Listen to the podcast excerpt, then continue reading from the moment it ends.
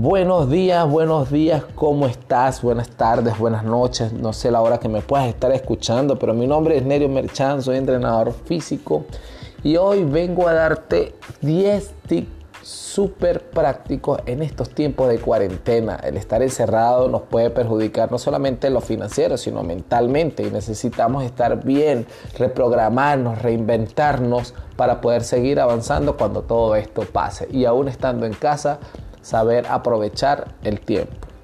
10 tips súper sencillos para este tiempo. Número 1. Diseña tu menú para evitar compras de pánico. Es importante que hagas tu lista. Así vas a comprar lo que realmente necesitas y así ahorras dinero y ahorras tiempo en el mercado. Número 2. Realiza una lista del súper después de comer. Es importante porque mentalmente no hay ansiedad en tu cerebro y no te, no te va a ordenar a que compres cosas que no necesitas o compras de más que son para obviamente engordar, calorías extras, chucherías, golosinas, cosas simples. Simplemente hazlo después de haber almorzado. Haz tu lista, ponlo en práctica y verás. 3. Dosifica la cantidad de azúcar. Es importante que controles la cantidad de azúcar más en estos tiempos que te dan ansiedad estando encerrado o encerrada. Para tus hijos, para ti, eso que va a hacer mm, mucho azúcar van a sumar más calorías. Menos azúcar vas a controlar por lo menos las calorías que ingresan en tu cuerpo y vas a evitar que puedas engordar. La idea no es esto, sino que por lo menos no te me vayas a engordar, sino que te mantengas por lo menos. Y si puedes bajar de peso, mejor todavía. 4. Estar en casa nos hace más sedentarios. Entonces, ¿qué debes hacer? Realiza 30 minutos de actividad física al día. Si no eres amante del ejercicio, no te gusta estar en movimiento, bueno, hoy en día es necesario. Primero te va a liberar endorfinas, liberas estrés, te vas a sentir mejor, aunque te duele el cuerpo al día siguiente, pero te vas a sentir mucho mejor. Experimentalo y verás. 5. Come distintas verduras durante el día. Esto va a asegurar que por lo menos tu cuerpo obtenga una porción de nutrientes, de vitaminas, minerales durante el día. Entonces bebe, eh, come por lo menos pimientos rojos, brócolis, zanahorias, todo este tipo de verduras para que por lo menos tengas un mínimo aporte de vitaminas al día. Es importante que te mantengas con las vitaminas excelente. Una buena porción que ingieras al día te va a hacer que tú estés mejor.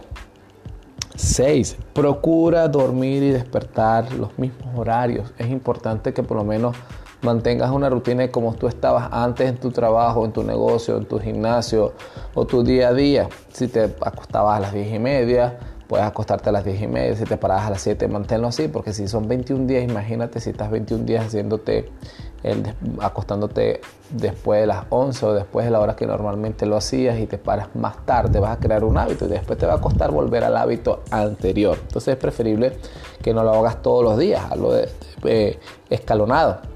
Un día sí, dos días no y así no vas a crear un hábito. Cuida tus horarios de desayuno, almuerzo, cena o meriendas, que es importante. Si tú estás trabajando en casa, mucha gente está trabajando desde casa y durante el trabajo agarran y hacen picadas.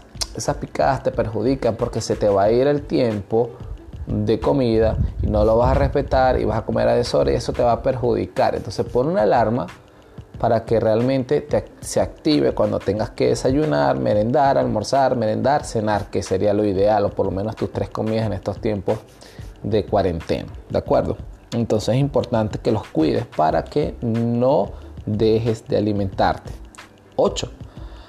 Ayuda a los productores locales a hacer, con hacerle compras. Como mucha gente está en casa, en los condominios, en el barrio, en la comunidad, vendiendo cosas para poder tener algún tipo de ingreso que a su vez eso va a servir para comprarle a otra persona sus productos de primera necesidad. Entonces apoya al vecino si está haciendo algún dulce, apoya a la vecina si vende algún tipo, quizás un peso más, un dólar más o menos, unos centavos más. Puede ser que sí, pero no lo veas ahorita desde ese punto de vista o verlo que estás colaborando, obvio, no tiene que ser todos los días, pero por lo menos da tu granito de arena y apoya a los productores locales para que podamos juntos salir adelante y no nos perjudique tanto. 9.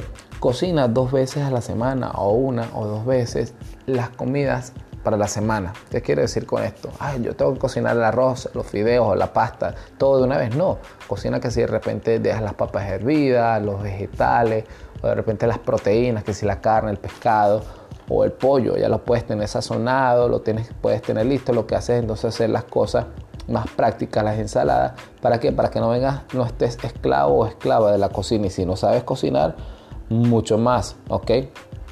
Y 10, no pongas excusas para ejercitarte y cuidar tu alimentación en estos tiempos, aunque nos dé ansiedad, nos den estrés, no quieras entrenar, yo creo que ponerte en movimiento te va a ayudar a oxigenar tu cerebro, a pensar mejor y tener mucha fe en estos tiempos de cuarentena. Con este podcast quiero darte las gracias por haberlo escuchado hasta, hasta este momento, hasta el último instante. Quiero que pongas tu fe bien al 100% de que vamos a salir de todo esto pronto. Así que te bendigo y que pases un día súper excelente. Ya sabes, ponte en movimiento, cero estrés, vamos, cero sedentarismo. Mi nombre es Nerio Merchan y nos vemos en un próximo podcast.